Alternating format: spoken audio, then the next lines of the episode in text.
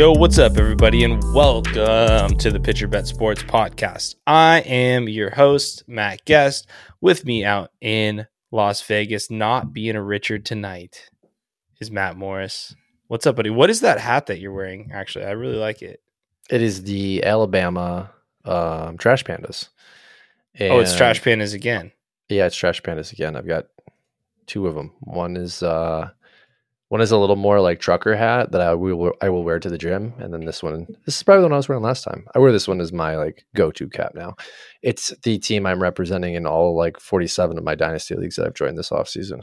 I love that. I mean, what is what is the likelihood that the the lid collection, the purchasing moving forward turns into not just a trash pandas, but more of a minor league ball club collection because there are some cool minor league teams out there. Like is is that a possibility? Oh, or are you just unequivocally. all in on the trash pandas? No, no, unequivocally. Because the only major league teams I'll buy now is if I visit a stadium. Um, Okay. but I've loved the look of the minor league teams. And I think from a perspective of when you're like wearing it out, I've had people be like, Hey, what is that? That's really cool. And it's like, Oh, it's a minor league baseball team. They're like, Oh, that's sick. And it's like wearing my Yankees hat or my Padres hat or my Orioles hat or my Brewers hat. Like, how many more do I need to list off? And people are like, Oh, it's a hat. Like, no comments are made. Not that I want the attention, but like people find it cool and I find it cool. And that connection's cool, right? To make this very simple. Very so Um, cool. But yeah, dude, I bought a I bought a like a, a back of the door hat hanger, you know, like p- the Yep, girls I know have for their exactly what you're talking about. Yep. Fucking thing fell off like first night. So I had to like Yeah. get the nails out and hammer to the wall.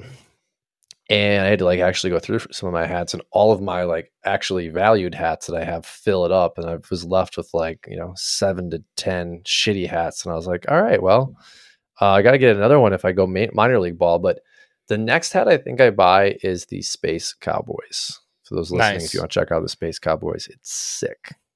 I like that. Yeah, no, that's cool. I think that'd be a pretty fun little thing for you, especially since you actually pay attention to minor league baseball. Not Mhm. necessarily watch it, but at least uh, follow via Twitter and your uh, dynasty fantasy stuff. That's a little over my head, but that's cool, man. I I have the same issue with my hat collection because I have ones that I really like and some that I don't even wear. Yeah. Pretty much like the Milwaukee Bucks championship one. Like I have it. I think I wore it twice after they won the title when I got back from Milwaukee after going to the game. And it's just, it's actually literally collecting dust, you know? And I have a couple like those, but transporting them after moving four times, like, I don't know. And, and it's not, none of them are signed. So then it gets to the point where like you kind of look like an asshole if you have them like encapsulated, you know what I mean? Or in some type of like protective barrier when it's not signed. Like, for uh, the listeners, you can't really see, but if you guys follow us online, like you can see Matt has his jerseys in the background and stuff. Like that's cool. That's worth it. There's signatures on there, right? It's not just an Aaron Rodgers jersey just sitting up there framed, you know? Whereas like I've always wanted to do that with like my Bucks hat, but that's kind of fucking, it's kind of lame. You know what I mean? Yeah, I see it two ways though. Like I don't, you know, you look around at my jerseys, what do I have 10, 12 of them now. Um, all of them are Yeah. signed. I've done a really hard or really I've done a really good job curating like signed photos at special moments and blah blah blah. But like I don't know that there's a single one outside of the Rodgers one that has like actually emotional significance to me. And the Rodgers one is just because of what I've sourced for the photos. Now, the Bucks hat for you, like when you're dead, Austin's gonna have that hat. You know, like that's real. that you're gonna have that conversation and you're gonna be like, you know, dad was there and like, you know, I saw it and like that was one of the greatest moments of my fandom in my life for, for being a fan. And like that hat will be appreciated. So I think from that perspective, it's almost more so uh, necessary to protect it. But I get what you're saying because I see people online with, you know, their janky jerseys that aren't signed in their own like, you know, hobby boxes. And I'm like, you're a joke. Um, why did you even do that? But I also get that there may be an emotional significance that I don't understand, you know? Yeah, and like hundred percent. That's to each to each our own. It's just don't make it look like shit. That's all I ask. Yeah, it's all. It's pretty simple, you know. Yeah. And hang them up on your wall now. Tuck it Uh, in. God damn it. yeah, exactly. Um, well, we got a loaded pod today. Uh, we got a lot to talk about. It's pretty much all football today. No, no baseball. It's still too early in the NBA season. You know, shout out Lillard. Like I said, shout out, shout out the Clippers. Kind of vibing what they're doing. You know, there's a lot of basketball left. Hey, but hey, the Lakers did hang a banner for their in-season tournament championship, though. So hey, shout out. Shout out to LeBron. I Anyways, feel about this. Uh, yeah. Th- see, this is this is a topic for another time. It, it, long story short, I don't think it matters either way. Yeah. Care about it, don't care about it. You can take it down. you put it up, you take it down. It's whatever. Yeah, it's whatever. Um, but we're going to talk about a few things today. Uh, we're going to cover Brandon Staley getting fired, uh, Matt's crowning moment for the LA Chargers. Uh, talk about not necessarily Cam Newton's comments, but the game managers in the NFL. We had some pretty fun stuff that we prepped. Uh, check in on our running backs and then get into some of the games for week 16. The regular season is three weeks away from being over. RIP to the NFL season. So let's start with the big news. Staley gets fired Friday morning, not Thursday night. I thought they were going to leave him in Vegas, to be honest with you, at halftime. Um, but they end up losing to the Raiders 63 to 21, less than a week after the Raiders literally got shut out by the Minnesota Vikings at home with a worse team, worse defense, worse offense, worse quarterback. Yeah, maybe. But pretty much just wrote the obituary for Brandon Staley. He's gone in the coveted job of coaching Justin Herbert is now available for the Chargers. What's next for them? What do they need to do? And how happy were you to see it finally happen? Yeah, man. I mean, it's at this point, it was just embarrassing. Um, right. And I didn't take as much pride in it as I think I would have had he been fired a year earlier or a year before that when he really should have been fired. It was a bad hire. And I think pretty early on we could see that and you look around the league, there are also other bad hires, but usually the the tender doesn't last as long when you know equivocally this was not right. I mean, look at the Raiders, gone, right? McDaniel's gone. Like we made a mistake, we signed this big deal. We're going to own up to it. We're going to move on. Like we're going to wash our hands of this. And the the Chargers just chose not to do that. They chose to continue to give him the opportunity and you know, I understand that's an ownership right and, and that falls in line with the GM, but now the GM and the coach are gone. So uh, I think this organization can heal. This organization can can really start to ask itself who's next. And they've swung and missed twice now. I think this is absolutely the moment. And this is where Justin Herbert's career hangs in the balance of two very separate roads. They bring in Jim Harbaugh or Bill Belichick, and they give him a committed leader who has experience coaching in the league in Jim Harbaugh, or you bring in the greatest coach of our generation who has six rings with Tom Brady. I think either way, he's put in the best position with the best leadership option around him. I would prefer Harbaugh because Harbaugh is more known for his offensive ability catering to quarterbacks, but Belichick had Brady, so there is that legacy. If they choose to go route three, which is another coordinator off the street, to call up the Lions, take their OC, bring them in. Maybe it works, or maybe you get another Brandon Staley. I'm inclined to think at this point in time they have to go big ticket, and if they don't, I'll be highly disappointed. Yeah, I mean, it totally feels like the next ten years of the franchise hangs in the balance of this decision. I know they could fire a coach in a year, two years, three years, right? It happens all the time. But you're spot on. Like this next decision is going to either propel or flatline Justin Herbert's growth and development, right? He cannot continue to go through all these changes at offensive coordinator, at head coach, year after year after year. And this is a massive decision for the LA Chargers here. And I agree with you. I think they should do everything in their power to bring in one of those two guys that you had mentioned before, because not just for Justin Herbert, but for the franchise, they could slip out of relevancy completely in Los Angeles if they cannot find the right coach or make one playoff run in LA while they have Herbert in his prime right now. And if they can't do that, if they screw this up, it's going to be really, really bad for ownership, for the fans, most importantly, which would suck. and the team in general. Is this showing to be a massive mistake? Them moving over to LA and not being able to produce anything positive whatsoever. Um, this this is a massive decision. They, in my opinion, on the hot seat as an organization, as an ownership group. This is a must win decision here. They need to make the right hire. They have a win now roster, a lot of money on the books on the offense and defensive side. And if they cannot find the right person, the Chargers, you know, they're they're in for a world of hurt. Yeah, and I think why for me Harbaugh is the right decision is I don't think Harbaugh will demand to have GM privilege. Mm-hmm. And I mm-hmm. think anywhere Belichick goes, it is a start and end conversation with do I have full executive authority? And he, rightfully so. Like I understand that his GM track record is pretty bad. Spotty. I get, yeah. I get it. Um, but you've won six rings in 20 years, whatever you want. You know, this is this is a type of person that you you don't say no to if you bring him into the room. Now, Harbaugh on the other like side of this is coaching 19, 20, 21 year olds right now. So we've seen him be able to coach professional um, NFL veterans. We've seen him coach at the high college ranks. So this is a guy that I want to bring in with a wide variety of ages on this roster from, you know, a mid 20s Justin Herbert to end of the road, end of the uh, career Khalil Mack, who is having a great season. Um, you know, I think he's the perfect fit, but you got to spend. If you're going to bring Harbaugh in, you got to get the, the book out. It's got to be 10 to 15 million off the, off the top because that's what Michigan will pay him. So I also like the um, the re-engagement of him in California. You know, coming from um, Stanford, then going to San Francisco. Like he'll be obviously a little bit south, but I think the fit would be good as well. Yeah, and you know he did. I think he started moving up the college ranks at the University of San Diego back in the day. Mm. Could be wrong. Fact check me there, but yeah, Harbaugh would be good. Uh, I think Belichick's more realistic. I think it'd be a mistake for Harbaugh to leave Michigan.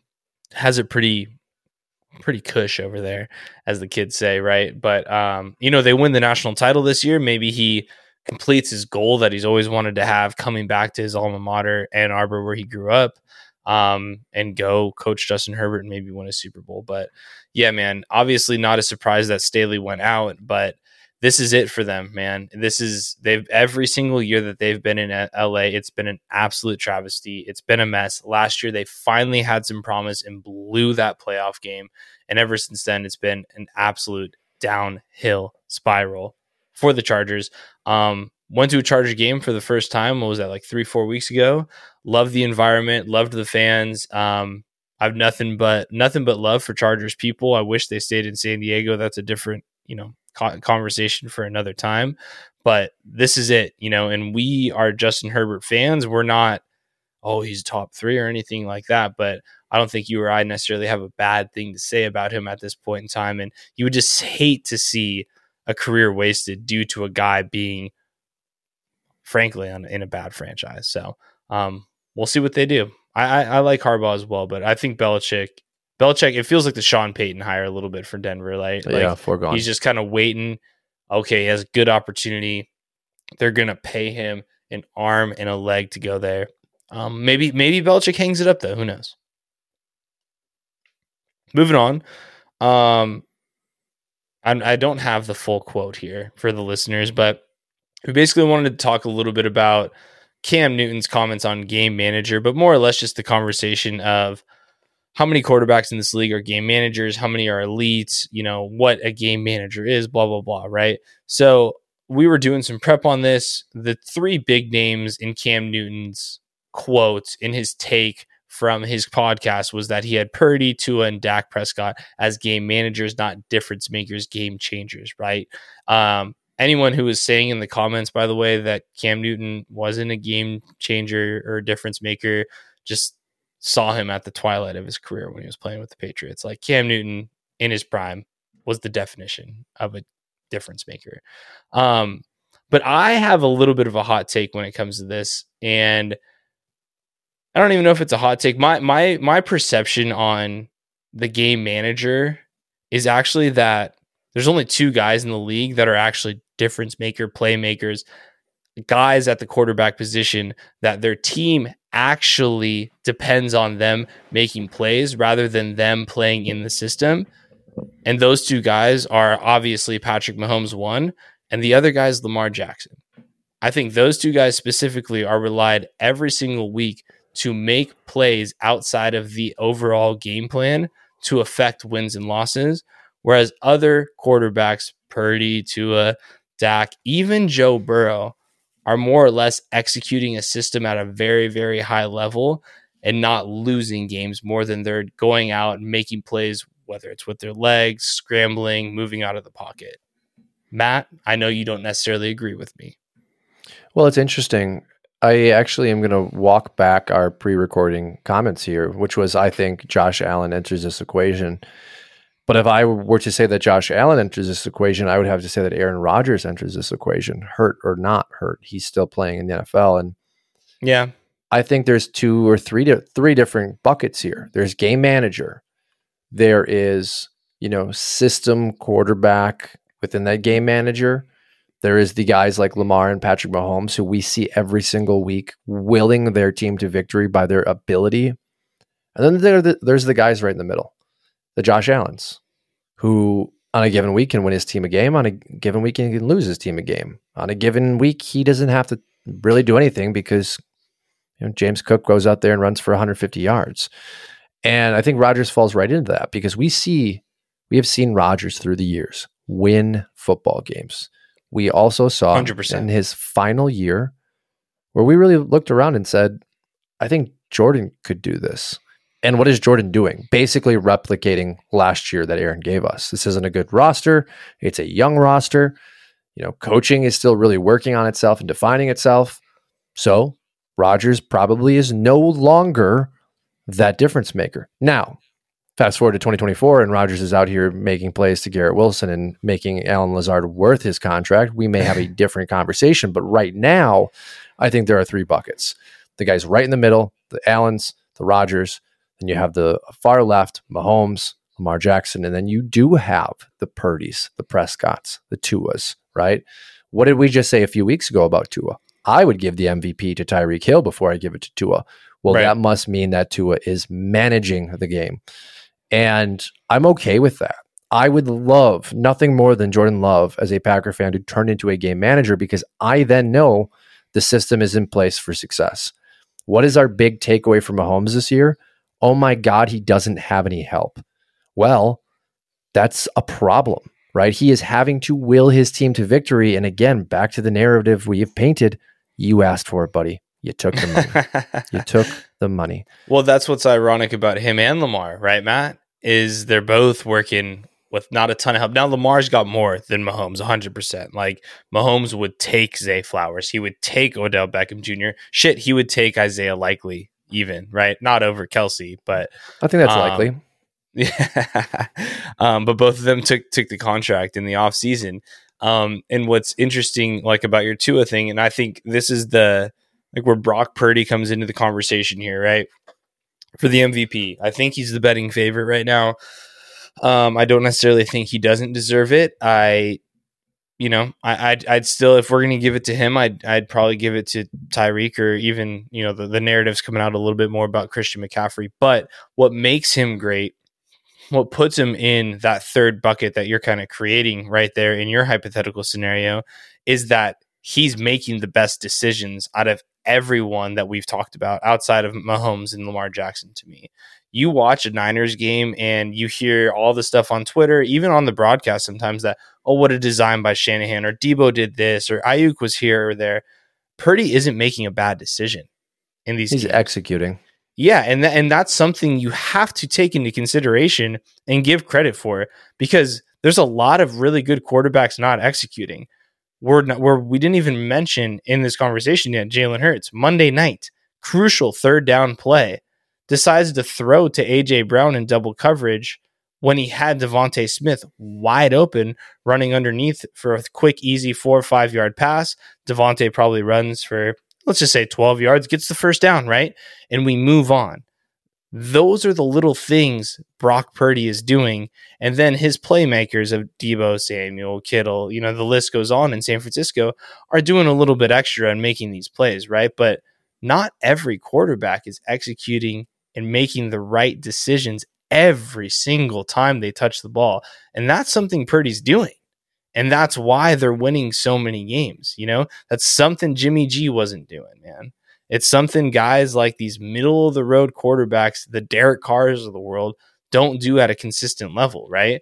And and I think that's that's to his credit. And same with Tua, man. There, Tua's not making many bad decisions. And there's a reason that they're winning all these games. Even this last weekend in Buffalo, I didn't think Dak played that bad. The Cowboys in general just got their ass beat. And that that happens sometimes. On the flip side to where I started with this is I, I do think Hurts is playing bad football right now and making bad decisions. And he's obviously turning the ball over, which doesn't help. Yeah, and I, I think the other side of this is interesting when you think about Dak Prescott. What if we really kind of thrown him up against the wall for over the last three or four years was, well, he's not the franchise quarterback. He's not enough. He's not good enough to get the job done. So what has he done this year? He's executing his system. He has a new system, a system that mm-hmm. we think is more beneficial and catered to him, but he's executing the system. And he is, from a week to week basis, being praised right? This past week, not praised because they got beat down. Well, okay. I would, as a head coach, much rather have a quarterback that follows the system, that gives me consistency, that has ups, has downs, but for the most part, they're not out there running around trying to make a play to save the game. Because we've seen that with Brett Favre, we've seen that with Patrick Mahomes, we've seen that with Aaron Rodgers. All of those names don't have seven Super Bowls. Tom Brady does. Tom Brady followed a system. He always made the right decision, even when it didn't look like it was the right decision. And he's down by 21 points in the Super Bowl and he's checking down on third down. He always made the right play. And I'm trying to think back to Brady's first MVP, and I, I can't. I'm at 31 years old. I, I don't remember his first MVP, but I would be inclined to think that it probably wasn't a sexy choice. And I'm really intrigued to see if Purdy wins this. If we look back in 10 years and say, you know, well, now Purdy is a really elite level quarterback. We now yep. view his decision making as elite. We view his presence and his leadership as elite. He's an elite quarterback destined for the Hall of Fame. Well, his first MVP, people were still wondering was he able to continue to start at the NFL or was he eventually going to crack? Not that I I feel that way anymore, but I'm sure there are fans that still think he's a he's fraud, he's a fraud fraudulent, you know? Um, there's absolutely no grounds to that. He has proven that now over a full year of data that this is exactly what he is. And I think I've been saying this for a number of years. This is the way to go. Look at DeVito in New York. He's not Purdy, but on any given week, he can look like a starting quarterback. And he's nothing. He he was he cost them nothing. Where you have Mahomes $55 million a year. Now, I will take Mahomes. But point being is maybe you develop the system, maybe you develop the the roster construction, and then maybe you find the guy that can execute it at a discount. Yeah, I mean the the discount fines are what win you the Super Bowl and get you into that playoff contention, right? Um, and, and I think you make a really good point, bro, about our misconception in the future of what this season is for Brock Purdy because dude, even watching this Arizona game, yeah, Arizona's bad. Yeah, McCaffrey scored three times. The guy isn't messing up. He isn't doing anything to lose his team the game. To your point of Brady, like how many playoff games were we sitting there like, oh, there's Kevin Faulk, right? Yep. There's James White. Oh boy, there's another Branch. rush. There's there's a yeah, there's Deion. There's Wes Welker. There's Edelman. Oh, five yards, five yards, five yards. If you go pull, put on a Bengals game when Burrow's out there, ah, five yard pass, seven yard pass. Ooh, there's a 15 yarder to Chase. Oh, five yard. Oh, dump off. Oh, one pat. You know, like they are methodically playing the game, which is why when you th- this word game manager, in which I thought like I actually respected Cam's like he kind of came out and made another statement afterwards. It's like a nine minute video. I think I got to like three and a half minutes. It's like it's not a disrespectful thing. And that got me thinking even more. And why I wanted to talk about it today is I was like, shit, man, every good quarterback is a game manager. Yeah. Right. Like there really, there is no Lamar Jackson, dude. Like what Lamar's doing out there every Sunday is insane. Like they are asking him to go out there and be the best playmaker. He's the best football player on the field, right? Purdy's the best decision maker on the 49ers. He's got the best head on his shoulder. He obviously throws the best ball, but you plug Jimmy G into the Niners, they're not as good as they are. He's throwing picks. He's missing the deep balls. He's insert screwing things up, right? Um, and, well, and, you think know, you think that like if you look at the tiers of the greatest quarterbacks of our generation of our life, you've got the Manning, you've got the Brady, and I would put Rodgers into that equation as well. Um, sure. You know, I'm not putting in that equation. Drew Brees, Brett Favre, Dan Marino. Now Dan was before our time, but I've seen enough highlight to to know that he uh, was a gunslinger, right? And those names separate themselves, but outside of one name, they all have the same amount of Super Bowls, except Manning actually has two. Um, they all got one, and Marino got zero, but none of them had gross success outside of Brady, who had seven. And Brees had a little bit of a different nature because he was out there, and while he yes he was managing, he was also throwing for five thousand yards. I mean, he was letting it rip. So is Favre. So is Marino. Rodgers focused his entire career about uh, minimizing mistakes. Manning was the absolute epitome of executing a system methodically. Right? If you talk about the absolute best methodical game manager who picked you apart, that was Peyton Manning.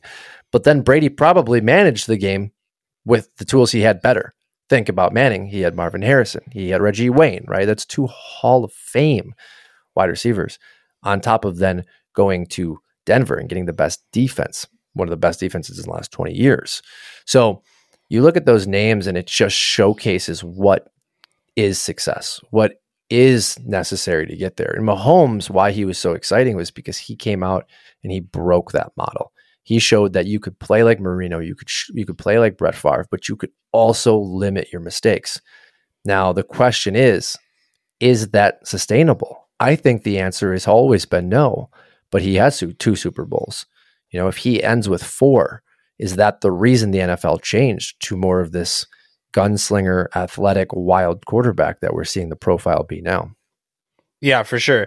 And I'm glad that you said that we, we're, we're kind of transitioning sort of into some of the up and coming quarterbacks in the league that are are that way, right? We had him at the beginning of the year. He's injured now, but Anthony Richardson in the Colts, right? Like he was a wild card out there, but he was amazing and his stats were great and he was making comebacks, throwing for touchdowns, had a couple picks, had a f- couple fumbles, you know. Obviously, he was a rookie, so it's a little bit different, but I see that also um, in Justin Fields, you Yep. know, and you're seeing the growth from Justin Fields, but you see the couple plays where you're like, just throw it away, man, or slide, or just don't do that, you know.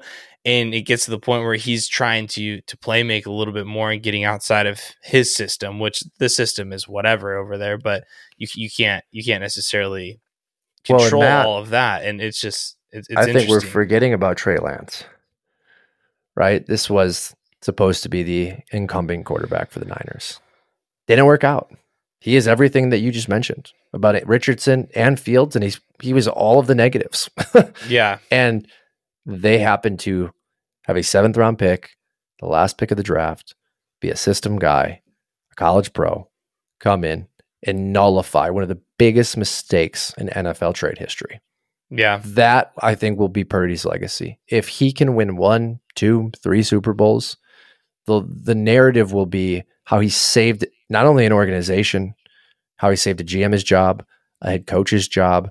Because if Purdy is not quarterback right now, it's Sam Darnold.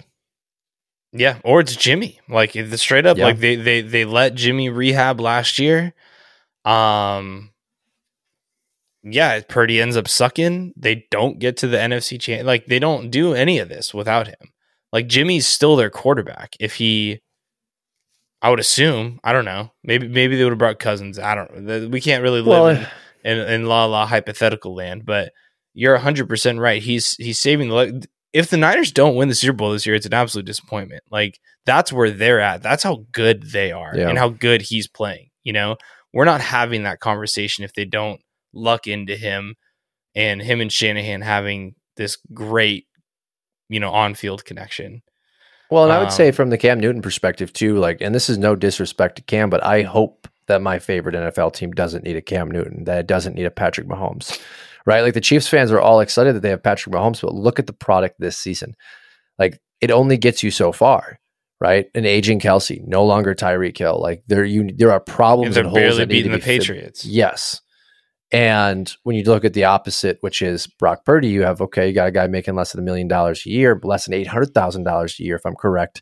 Look at all the superstars around him, Yeah. right? And Cam Newton was such an incredible player until he wasn't. And as soon as he stopped being the best athlete on the field, there was no need for him anymore, right? The, outside of a wildcat quarterback, like I think about his New England days, and it's it's sad to think that he put on that jersey because for me it left a, a distinguished taste in a lot of younger fans' mouth that oh that's Cam Newton. It's like no, Cam Newton was a Carolina Panther.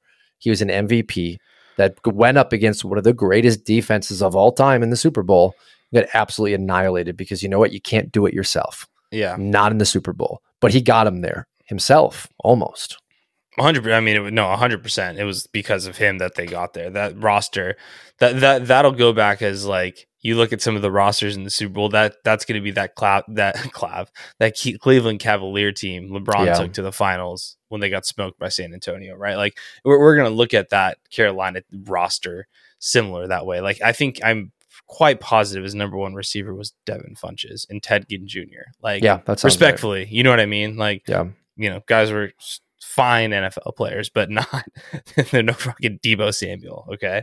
Or even on the flip side, uh Demaryius Thomas and uh who's the white boy? Uh Decker. Um, Yeah. You know, and they had the tight end. Like, I mean, the Well, Broncos Decker might have stacked. Decker might have still been on the Broncos. Well, that's what I was saying. Like Decker, that's what I'm talking about. Like Demaryius Thomas and Decker were Peyton Oh, yes. Manning's receivers and Wes Welker. Like it, the, the, it wasn't even a competition. Um, but to just kind of drive, in my opinion, my point home here, if you just look at the top of the standings for the AFC specifically, I could do the NFC, but it's not as loaded. It's like you've got the Dolphins and the Bills at the top of the East, right? I you know we can we can say Josh Allen maybe isn't necessarily a game manager, but they win games when he does that. But that's to your point of the the Brett Favre, that third bucket, that middle bucket of like, eh, they're a wild card, right? I'd throw Jalen Hurts in there too. And then you got the AFC West, which is the Chiefs. But then after that, you got the Broncos, right? Russell Wilson, system quarterback. Through and through has been Yep. basically his entire career. The AFC North, this is a good case study, is Ravens, to my point. I think Lamar is not a manager whatsoever.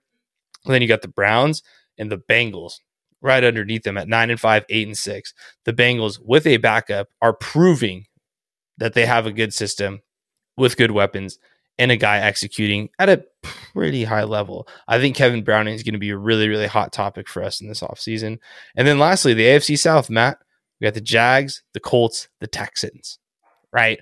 All three solid quarterbacks of the future, right? This is going to be where we see kind of this discussion take the next steps is going to be in this division, in my opinion, because we see a little bit of both from Stroud right now, right? He plays within himself, but he's shown the ability to play make, take over the game, win the game on his with his arm, with his legs, with his mind, right? The Colts, Anthony Richardson talked about it a little bit earlier, but Trevor Lawrence isn't that guy. And right now, if all holds up, well, I guess all of them are eight and six, so maybe not if all holds up, but he's going to be at the top of the list for that division, at least we'll say to the end of this year. And him and Doug Pederson are more of a weapon than Trevor on his own. And I, I don't know. I, I think this is a really fun thing. I haven't really, like I said, I didn't give it too much thought until this week before we were recording today. And it's like, I think the word game manager describes a really, really good NFL quarterback nowadays. And if you're not a game manager, what you are is bad. Well, and just to finish it, um, I would agree with you. I think you have those three buckets, and the, the problem with being in the middle is you can win your team a game, you can lose your team a game, right? Like the problem with being the game manager is you, by nature, can't necessarily win your team a game per se.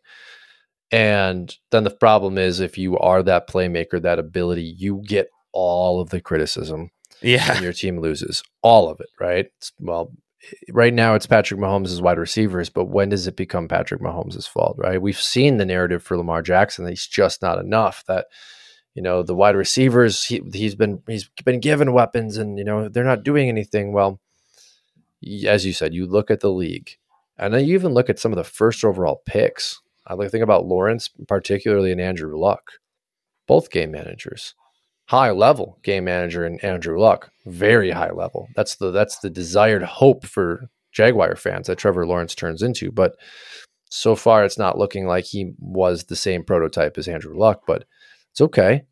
Um, young still as well. And I think, as you said, we need to see the evolution of some of these younger quarterbacks because we could be looking at in 10 years the best quarterbacks in the league being guys like Brock Purdy. You yeah. Know, CJ Stroud, kind of in the middle, but like leaning towards the system because he's absolutely throwing missiles and guys are running routes perfectly. It will be definitely interesting to see. I, I just think it's it's really nice that Lamar's getting his opportunity. And this dates back to an episode a few weeks ago, but you might be right. He has to capitalize. He yeah. absolutely has to seize the moment. Yeah, this is it for him. Um, we'll get to playoff talk when everything the dust settles, right?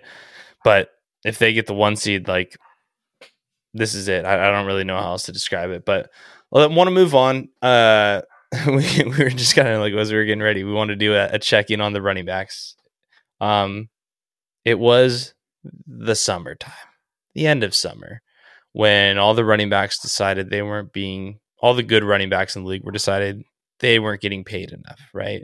And rightfully what they deserved. And we are just kind of talking about it coming into here. And the big reason was because Derrick Henry had some comments at in his post game presser and talking to the media in Tennessee, basically like, hey, um, I probably won't be here next year. It's a real bummer. I wanted to do my best to bring a title to Tennessee and so on and so forth. And it got us thinking like, oh shoot, well, what happened to Tony Pollard, Saquon Barkley, Derrick Henry, Nick Chubb? The list kind of went on, right? Najee Harris, guys that were looking to get paid and have any of them increase their value or their potential of a long term, in quotes, fair deal, Matt? No, I don't think they did. I think when you look at the stats that they put up this season, probably best case out of all of these is Saquon because you can't really evaluate. He's been moderately productive. You lose your starting quarterback. Almost everything has gone wrong in New York. So you still have to assume that he's probably on the same level he was coming into the year, or at least you have, you can hope that. Now, what will that mean for a contract coming into the 2024 season? I don't know. I think you have to evaluate what we've seen so far from paying running backs, which is it does not work well. And Nick Chubb is unfortunately, I think, probably the case study for what could have gone the best. And you have the devastating knee injury. so, Derrick Henry getting older, obviously. Um, Dalvin Cook not looking good in New York. No. And Aaron Jones as well, who took a pay cut to stay in Green Bay. When you look in hindsight now, he probably should have left and taken the money while it was on the table. And I think now what especially guys like Derrick Henry have to think is the same thing that I'm sure Dalvin Cook thought, which is it's time to ring chase. And for me, I wanted to see Derrick Henry in Baltimore, the team we just talked about, because this is a team that is pretty solidified across the board. Defense is great. Offense finally has weapons. Offensive line is young and still affordable. This is the opportunity for the Ravens to finally have a running back. You don't have to lock into a long term commitment because he is at the end of his career. And I can't imagine there will be many teams willing to hand out money to an aging running back that is now more of a power back than a power speed back. The real question for me, though, is Saquon Barkley. Does he enter the market with the mentality that he's a $15 million a year player? I'm assuming he will. And that's just not the case. That is not the landscape of the current NFL.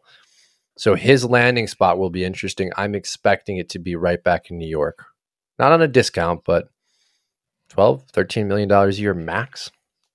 Yeah, I mean, he's definitely shown his value to the team, right? He's been the only constant this year outside of the. I think he was injured for like three or four weeks with a rolled ankle, which was something natural, like football injury, right? So I'm not going to chalk that one up to being a running back. We, we see that happen to every skill position player, you know?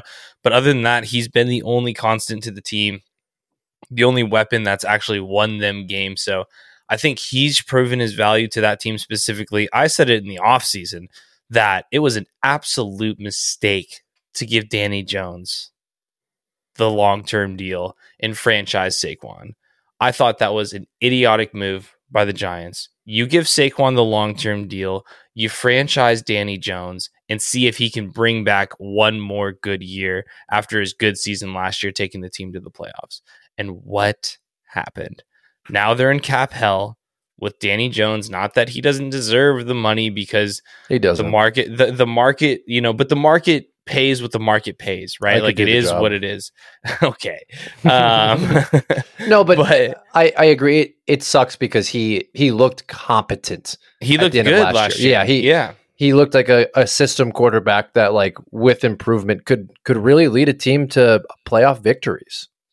Yeah, for sure. And like definitely and most importantly for them specifically was compete with the Cowboys and the Eagles, right? Because that before we even talk playoff victories, like how do you stack up against the dogs in your division? Because Dallas is gonna stay good, the Eagles gonna stay good, right? It just kind of is what it is. And it was like, yeah, he can he can win us a couple games. Skunked. First game of the season at home. Uh oh. Skunked again. Losing to Arizona at halftime. And it's just like, here we go again. And why did they end up beating Arizona? Is because he got the ball to Saquon, right?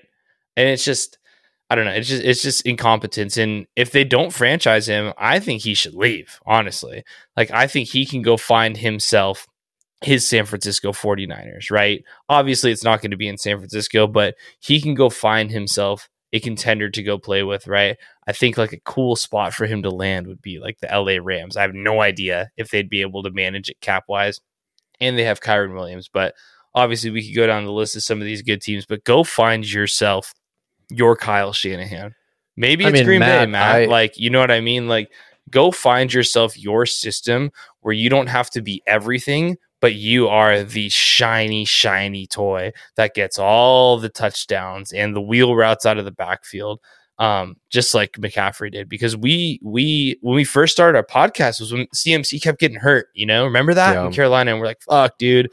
Like, can you ever take CMC again in fantasy?" Because they're just they're killing him in Carolina, right? Like, and he's such a great back that he's just going to take the punishment and do the job. And that's where you could see Saquon trending in New York, but you see in the right system, the right amount of touches, the right scheme, knock on wood because I don't want him to get hurt. CMC is like he is night and day better than everyone right now, and it's mostly because of the product of the system that he's in. Eh, obviously, he's talented. Yeah, no, I mean I agree with you. And CMC, who was was the the back I was going to bring up because you look at Saquon and you look at Bijan Robinson. I think yeah. those are probably the two highest drafted running backs right after Zeke, if I'm correct. I might yeah, I'll keep think keep keep but, talking. I mean, Henry was up there too, but yeah, keep talking. I'll, I'll think. Well, Henry was Henry was second round. Um, was he? We're talking, yeah, Derrick Henry second round. Oh wow, Heisman Trophy winner slipped. Um, point being that I'm making here is you draft you you invest a high value asset in a running back. You better damn use them 25 times a game, right? Look at the yeah. outrage we have about Bijan Robinson this season, and the narrative is in, in the NFL that running backs just shouldn't be paid because they're not reliable and they're not consistent and they get hurt and they're not there isn't a heavy volume share for them. It's all bullshit. Because we're just not giving the right players the volume share. Derrick Henry didn't have a problem with it, right? Sure, there are some injuries. Christian McCaffrey, as you said, right system, hasn't had a problem with it. Sure, when he was the only player on the field that had any skill, there were injuries. It's because he was being tackled by 12 men. The fans were that 12th. Um, they have jokes, of course, but I would love to see Saquon just take an absolute knife to the back to the Giants and go to Dallas. Tony Pollard's on a one year deal. Just go to the Cowboys and just beat the Giants senseless for the next four years. Just absolutely put this fan base out of their misery because it was disrespectful to him to pay Danny and not pay him to franchise him and have to negotiate a deal. So he signs up to training camp. And at this point, do I go to a Green do I go to Green Bay, right? Do I do I sit behind Jordan Love and possibly have the same issues or do I thrive in Green Bay as that Christian McCaffrey role? I would much rather see him in Dallas. Yeah. And I, I know the likelihood of that is slim because of the money and how it's allocated in Dallas, but that would really hurt. Or even the or even the Eagles. You know, go go over to Philly and play behind Jalen Hurts because you know that system. You're definitely going to be utilized properly, and you're going to have a high volume tar- like share, and you have a real chance at playing that Christian McCaffrey role. But I just don't. I don't see it in New York. I don't see success. I don't see us talking about Saquon Barkley as you know a, a generational running back, even for one year. And McCaffrey at this point, we'll look back in 50 years and be like, yeah, you remember when Christian McCaffrey was the best running back in the league for three or four years? Because that is what we are trending towards. Yeah, for sure. And the system matters a lot, right? Like mm-hmm. you you think of, oh, where's the value at? Why aren't we getting this here? And you point at a guy like Raheem Mostert. I think he has like 17, 18 touchdowns on the year. And it's like, to your point, think of Saquon in that system, right? Think of some of our big name guys that are going to be here free agents this offseason. I don't have the list in front of me, but it's it's extensive, just like last year. Think of Bijan in that system with uh, Mike McDaniel. And I think that's what these running backs need to start doing. Obviously, if they get franchise tagged, like you and I both agree, the franchise tag is the most criminal rule ever collectively negotiated in sports history, respectfully. But if they can somehow get out of that tag, go find yourself the money. Of course, is priority number one. You're a human at the end of the day, but go find that system where you can go and thrive, dude. Because there are some teams, as I'm like just kind of scrolling through the standings and looking at different areas where I'm shocked some guys are looking as good as they are. Obviously, Raheem Mostert was one that came to mind. I'm even thinking David Montgomery in Detroit, right? Solid running back in Chicago, not terrible, thriving under a good system with a good old line. Obviously, they have a different dynamic. He's not an every down back, but there's opportunity, ample opportunity on good teams out there for these guys. Um, they just need to escape this franchise tag. And I think the more we get high profile, good names into good systems, scoring touchdowns, playing, let's say, what, 15 total games out of the year, um, scoring 19 touchdowns, you'll start to see that monetary value go up. Well, and I think the last narrative to follow here is outside of Saquon, the NFL general managers were correct. You know, we were talking about the prime elite backs, the guys that are, you know, tier A within fantasy football realms and tier A within marketability. But the GM's made a decision. You're not worth the money. We're not even looking at tier B and tier C. Jamaal Williams had an awesome season last year in Detroit. And when he left and they signed Montgomery, everyone said, "Why? You you you had him and you let him walk for Montgomery, who at the at that point was a tier below. And what happened to Jamaal? Right? Yeah. What happened to Montgomery? He rose. So I think as as you know, generic fans, as you know, fans and amateur talent evaluators, we aren't seeing the full picture because the data tells us that the NFL general managers are making the right decisions here. Yeah. Right. And I'm I need to start buying into more of that, especially good organizations that are making decisions. And the Giants just have made a lot of bad decisions and I think Saquon's a unique piece because Saquon was taken so highly because he has so much athletic gift to him. And similar to McCaffrey, right? They are just different. Right. Uh, Derrick was in his prime as well. Derrick Henry in his prime was a back I had maybe never seen, right? And all I can think of is maybe this is what Jim Brown and OJ Simpson looked like, like Bo Jackson as well. Like just a physical monster who was also faster than everyone. Um, but it's definitely going to be a number of years until we start seeing running backs valued properly. And I think it is because of the franchise cap or the franchise tag. Like you can't allow fair bargaining when you can just hold on to a guy for $12 million a year. Totally. And the one guy, the one guy that cashed out has not paid dividends on his investment, and that was Jonathan Taylor. A, yeah. he sat out. B, he got hurt. C, he got hurt again. And it's just like, you, you make a good point there, Matt. Um, from the outside looking in, we're like, come on, man. But what was it? Uh, I mean, a 90 80% hit rate on these GMs for like look at Tony Pollard's Yeah. value plummeted just one season. Matt, I think all the way back to Ahman Green when he left for Houston. Yeah, I was young. You were young. I didn't understand it. You know, at the time they're talking about, well, the Packers just didn't have the money. The Texans are this new franchise. They've got to bring in a weapon. They're giving Ahman Green, I think it was like $8 million a year at the time. A lot of money for Ahman Green. I think he was going into his age 29 or 30 season. Um, and I was like, oh my God, how can the Packers lose Ahman Green? Well, Ahman Green was terrible in Houston terrible. And you you look at a lot of the decisions that are made. Not oftentimes do you see a running back hit the free agent market and make it absolute, you know, whirlwind of success at his next stop. McCaffrey was traded. Different story. Okay, week 16. Um, we've got a lot of games. Just two we wanted to cover here because we're getting close to time for y'all. Um, a couple lines that don't make sense. Actually, I'm pivoting real quick. Make it make sense for me, Matt. Gambling advice, not really, but just just topic for conversation. Make it make sense that the Indianapolis Colts are one and a half point underdogs going into Atlanta this week. Why? Well, I mean, you've seen a string of success, um, kind of questionable success, right? Eight and six, if I am correct, if they're on the season record. Is that right? Uh, no, there's a, a little dyslexia there. Six and eight for uh, Atlanta. no, no. the Colts are eight and six. Yeah, Yep. Indianapolis, right? Are they really an eight and six team?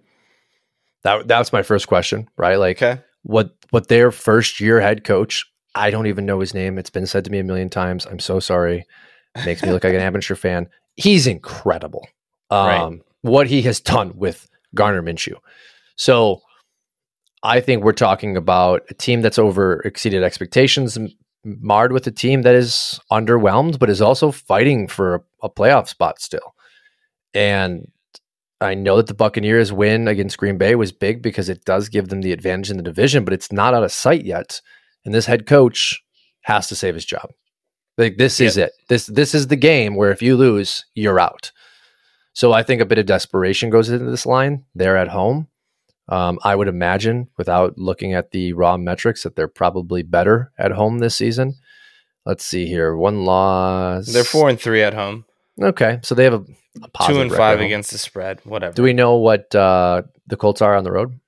Colts are four and two on the road Ooh, overall and Um, against the spread. So that one, that one, hey, you made good points. I'm just curious. Just I'm shooting from the hip here. Just hearing what you. I would. say. St- I'm saying I'm still taking like I'm still taking Indianapolis, but when you put those metrics into the equation, like this think team the- is fighting.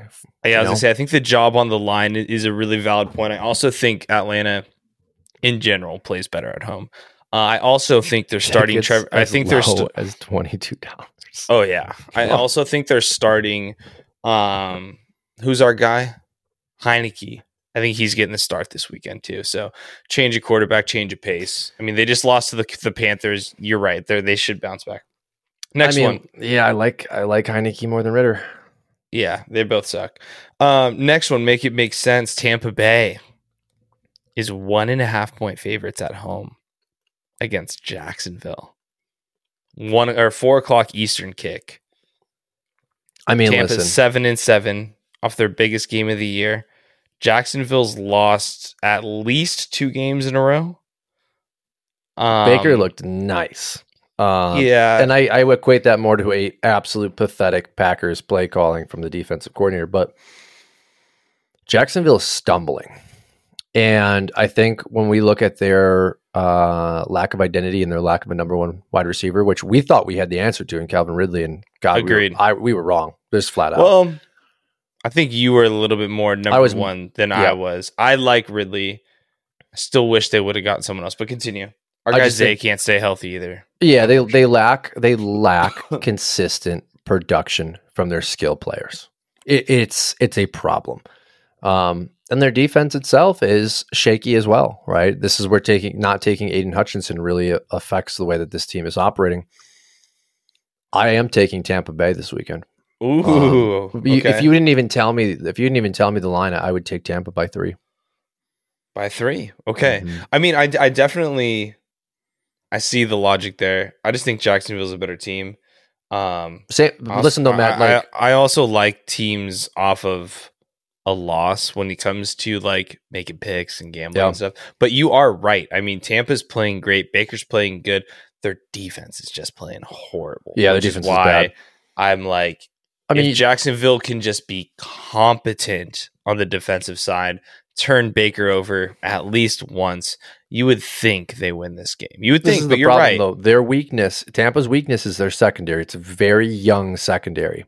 We saw that this weekend, right? And this past weekend. And what is Jacksonville's weakness right now? It's the wide receiving core. It's the consistency. So you have the weaknesses and the strength playing against each other on both sides, and then on top of that, uh, talking to a Tampa fan, they're also playing for their jobs. Like Tampa has the lead for this division, if I am correct right now. If not, they're fighting the Saints toe to toe, and Fel- the Falcons are right behind them. Like Todd Bowles is not liked by his own fan base, and this would be an easy transition after the season to move on past him. They Yeah. cannot afford to be losing games, even against a team like Jacksonville. Like they have the playoffs in sight, and I don't know. I I'm just Baker's got something, man. Like I He's don't think he's a great quarterback, but Yeah. shit, he's got the intangibles that you look for from a leader. And you know, I, I I'm going with Baker. I like it. I, I hear you, man. And uh, um, the Saints play the Rams Thursday night, so they'll Mm. know. I mean, it's a must win regardless, win or loss from the Saints, right? But you're right; they are tied, and then the Falcons are a game back of. of Yeah, both. seven seven. Okay. God, the Um, Saints okay. are terrible too. like I mean, that division is that just division's just so bad. And to Baker, like to your point on Baker, man, like honestly, props because you and I preseason that that was probably our. I, off the top of my head, I, I need to think a little deeper about what we thought preseason, but they're probably my biggest miss. Like I thought they were a, a four win team, you know, like Yeah, I mean Baker didn't give us a lot last year to be excited about, but like I think now that we I think we know what he is now. He's a fringe top 15, you know, top 20 quarterback. He is a starting quarterback in the NFL yep, that can get you to the playoffs. Um, he also probably doesn't fall in the game manager, you know, bucket we talked about earlier. I think he's kind of in the middle, and that's the problem. Where you know, I, I mean, I saw a couple of throws over the last two weeks, and I was like, God damn, that's a first overall pick. And you see some decisions where you're like, oh my goodness, or you, or you, you see his lack of physical traits that from either the size perspective or, or just poor decision making. Like, but he's fun to watch. He is fun to watch. he is fun to watch. I agree with you, and like he's he's the disrespectful connotation of a game manager, right? Like Mhm. he's someone where you're like, yeah, he's just a game manager, you know, where like you're saying it with that negative undertone. You know what I mean? Where like, yeah, he the, we they are actually making sure he doesn't lose them the game. Because outside of this uh, career day in Green Bay, he's not necessarily winning games for any Well- of the teams that he played on, even in Cleveland. And I, and but I give it, I will give him the credit here, Matt. You know, like again, defensive coordinator in Green Bay made some really poor decisions with coverage calls, but Baker He was throwing some it apart. Yeah. Right, he was going for Godwin for three yards, for seven yards. Godwin was you know yakking it up, and he was hitting Evan Evans when the timing was right. Like he was making the right throws based off the right reads, and that is like solely the problems that we saw in Cleveland, where it was like, damn, he just cannot figure this out. Right? Yep. Can he can he even see over the offensive line? Was a running joke for a little while, and um, you know, it's just just interesting because I didn't think three years ago I would have been ever picking Baker Mayfield over Trevor Lawrence. Like that Yeah. to me just seemed ridiculous. Like and and how the NFL changes and and how development, you know, Lawrence as well as Herbert, like it it can be held back at times. While Baker, a guy seemingly rode off, is here being picked this weekend. Totally. Um, banger game number one is Dallas is traveling to Miami. And before we get into it's like one thing to just, I don't know, my take from our fans' perspective here, right? Like our amateur perspective is I'm giving the Eagles one more week of grace because they are still coming off of a a pretty tough schedule and they get to play the Giants this week, right? If they look bad, I will panic against the Giants. But do not forget two things. One, Dallas is now entering that stretch the Eagles just came out of. they got pummeled, right? And two, Matt, most importantly, the Niners at one point in this season also lost three games in a row. Were they as ugly and disappointing as the Eagles? No. But just keep that in mind, right? The Eagles will now be closing out the season with a simple schedule. The Niners got tough opponents here. Dallas got tough opponents. Take a deep breath out there if you're an Eagles fan. And me in our, we'll call it on the air, national media, what we do here as a podcast, like, I want to see this weekend. Because if they can't get it together this weekend, I, yes, will be worried about them. But I think they're finally need to let this dust settle, beat the Giants by 25, and they're good. They're 11 and a half point favorites. Going back to the Cowboys, this is the game of the week, right? We've got over under set at fifth, or sorry, second best game of the week. Second best game of the week. Okay. Second best game of the weekend. You're right. Um, 51 and a half is the over under. Miami's only a one and a half point favorite. I wonder if that's because they haven't completely said if Tyreek's playing this weekend. That's also a massive factor in how we're going to pick this game. But what do you want to see from both of these teams here? I don't think Miami has beaten one team over 500 yet this season. Yeah, this game means more to me for Miami than it does wow. for Dallas. Um, Dallas okay. has proven all season that they're up and they're down, and you know we won't really know what they are until the playoffs. That's that's kind of where I've settled with them. You know, we need to see them when it matters most. We need to see Dak not crumble, and we need to see McCarthy be able to lead this team. And yeah, a tough loss last week. Nothing seemed to go right. Well, Miami could easily put up 21 points in the first quarter if Tyreek Hill plays. Like the secondary is still a weakness for Dallas. We can talk all we want about how this kid has five interception uh, returns for touchdowns. Like it's not a great coverage metric. Now, Miami needs to beat a big dog. And I still put Dallas in the big dog category, right? Totally. Like we have found that the 49ers are the alpha in the room, but the Eagles, the Cowboys, like they still hold reins. And we need to see Miami's offense and high powered system be able to beat a good football team. They had a cute game against the Eagles, but it wasn't enough. And this is their opportunity to kind of conquer that demon and work their way towards the playoffs so they have some confidence because the AFC is winnable, right? Talk about that with Lamar. Just as, just the same thing goes in there with Tua and Tyreek. Like it is winnable. Winnable. You can see yourself playing in the Super Bowl if you are the Dolphins. But in order to see that vision, you have to beat the Cowboys. You cannot lose to the Eagles and the Cowboys and really look at yourself and say, we can beat the Ravens. Right? Like the Ravens are, if not on a better tier, they're right there with the, the Eagles and the Cowboys. And I would say they are better. So this game means more to me for Miami. Um, if Dallas loses, okay, you know, you're still battling for that division, but the Eagles have a couple losses in the last few weeks. Like, you know, you still have some time to make up, but battle tested, man. Like we talked about that. The Eagles didn't do a very good job. The Niners have done a fantastic job. And now it's time for Dallas to see if they can rebound or not. But the Dolphins have to beat a good opponent. Yeah, I, I think it's pretty even on who it matters for, right? Like th- there's easy hot take headlines, win or lose for each team. The reason I lean a little bit more to Dallas, I don't I don't disagree with anything you said, which is why I feel like this is even because this is just as big of a game for the Dolphins. Um, is a couple things is one the the the Cowboys haven't haven't how should I say this? All their all their games that they've lost have been on the road, so they haven't proven that they can go on the road and win games. And to that point, why I think that matters is that basically, bro, at the end of the day, if they lose this game, the Eagles are down. Right? They keep losing games. Seeding is going to start to matter here real soon, right? And this division is up in the balance. And like I said, I'm pretty sure it's Giants, Washington, Giants for the Eagles to close out the season.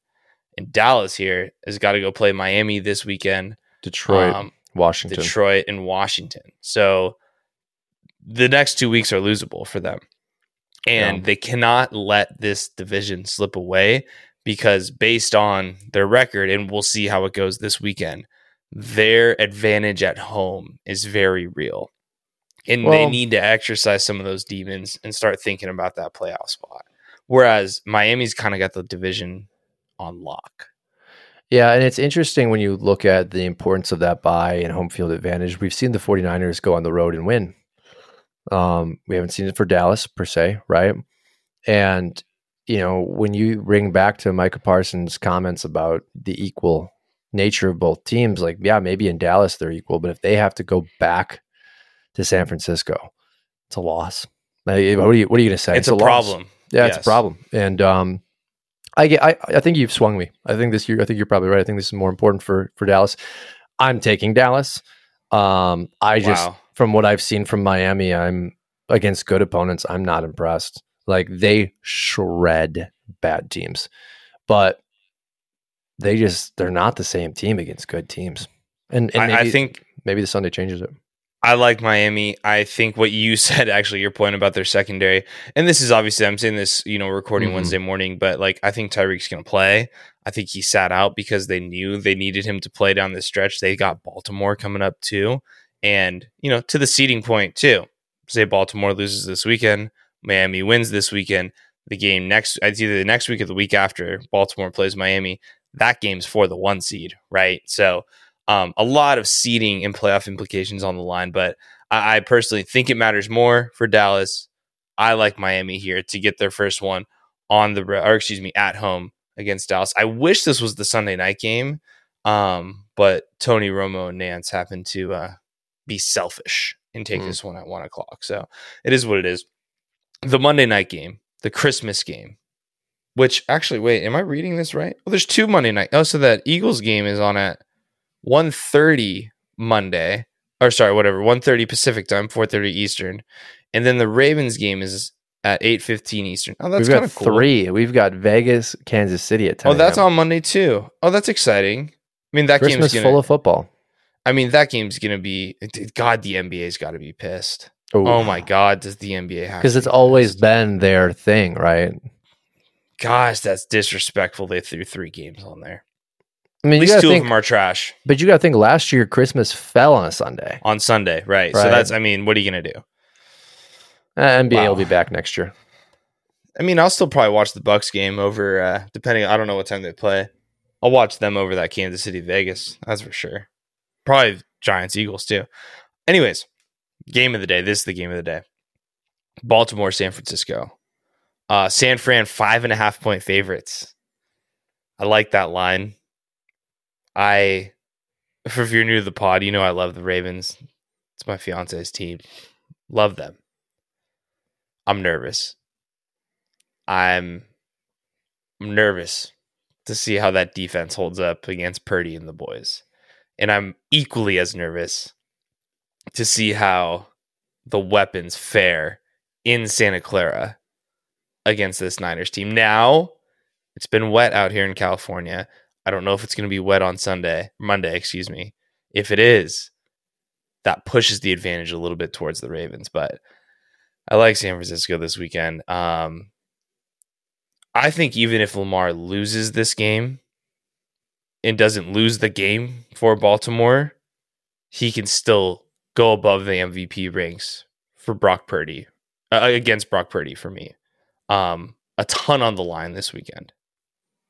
Yeah, he needs to attack that third level. Like if I'm if I'm play scheming for this game, and I understand that the the pass rush is going to be extremely heavy from the 49ers, you know, very talented front. I'm looking deep very often in this game. I'm t- attacking the one weakness this 49ers defense has. And just I'm sending the boys down the field because they're not going to win first level. They're not going to win second level. That's just that's the reality, you know. then do we really trust Lamar to execute a game managing system game? No, right? Like, Methodically, yeah. he- he's not going to be able to do that. Like that's not who he is. That's not what makes him an MVP. He's not Brock Purdy. Now, on the flip side of that, I think this is going to be one of the first real tests for Brock Purdy as the MVP candidate. This might be the best defense he's played all season, right? Um, Browns looks like Browns was probably the best team. Lost that game, so I'm looking just looking at the schedule. You know, it was Browns. This will be the second best defense he's played all season. Uh, shredded Pittsburgh first week, but I think we've now come to realize that Pittsburgh's defense has some holes in it, if not many holes. Um, this could be a really foreshadowing opportunity for the Ravens to really lean on what that strength is in that defense and those linebackers. Really hold McCaffrey uh, at bay, but the weapons he has are just ridiculous. Having Deebo, having Aiyuk, having Kittle, like I'm taking the Niners too, but I'm I'm nervous for Brock. I'm nervous that this could be a really poor turnout. Yeah, we'll see. I, I, think it's I think the challenge for Baltimore and every defense, and I agree with you. Baltimore is a great defense, and they they may be one of the only teams in the NFL to make the Niners as in quotes one dimensional as possible. Yep. Right. I don't think that's completely possible because you can still run McCaffrey out of the backfield and he can run every route on the route tree. But if they can get them into second, third, and long, make the Niners a little bit more, you know, one dimensional and, you know, show their hand like, yeah, we're going to have to pass, go to the stick, so on. I think they have a shot. Um, the Ravens are going to need Kyle Hamilton to be to be healthy, and I don't know. It's going to be tough on that defense. They've been kind of slipping lately. And obviously, as we know, the Niners are firing on all cylinders. So they're Super the Bowl the favorites, right? Like this is the hardest thing. This is the best football team in the NFL. Like, yeah, you know, strip it all away. The the 49ers are a tier above everyone else. And like can Lamar come out and show that, you know, you can win games without being the system quarterback? Can he yeah. be the MVP is the question, right? Like if he comes out and plays like an MVP, hmm. they win the game, probably.